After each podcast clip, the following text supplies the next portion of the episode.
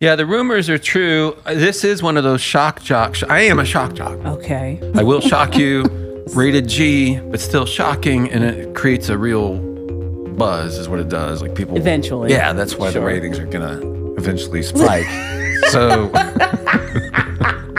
Any day now. All right. Well, go ahead. we, our faith is unwavering through the years. We believe. So I'll share something shocking with you. This is from Jenny, who listens. She loves the show. She loves uh, our reminders about who Jesus is and Thank you, Jenny. Mm-hmm. peace and all that. She, she loves that. Her husband shared a shocking statistic with her, Okay. and I've heard this before, but I'll- I'm going to credit you and your husband. Okay. Who in the world is the largest manufacturer of tires in the whole world? I don't know. I think you know, like Goodyear, yeah. yeah. Goodrich, whatever. Fire s- something No, or other. No. Legos, the Lego company. They make more tires. 350 million tires a year for the little.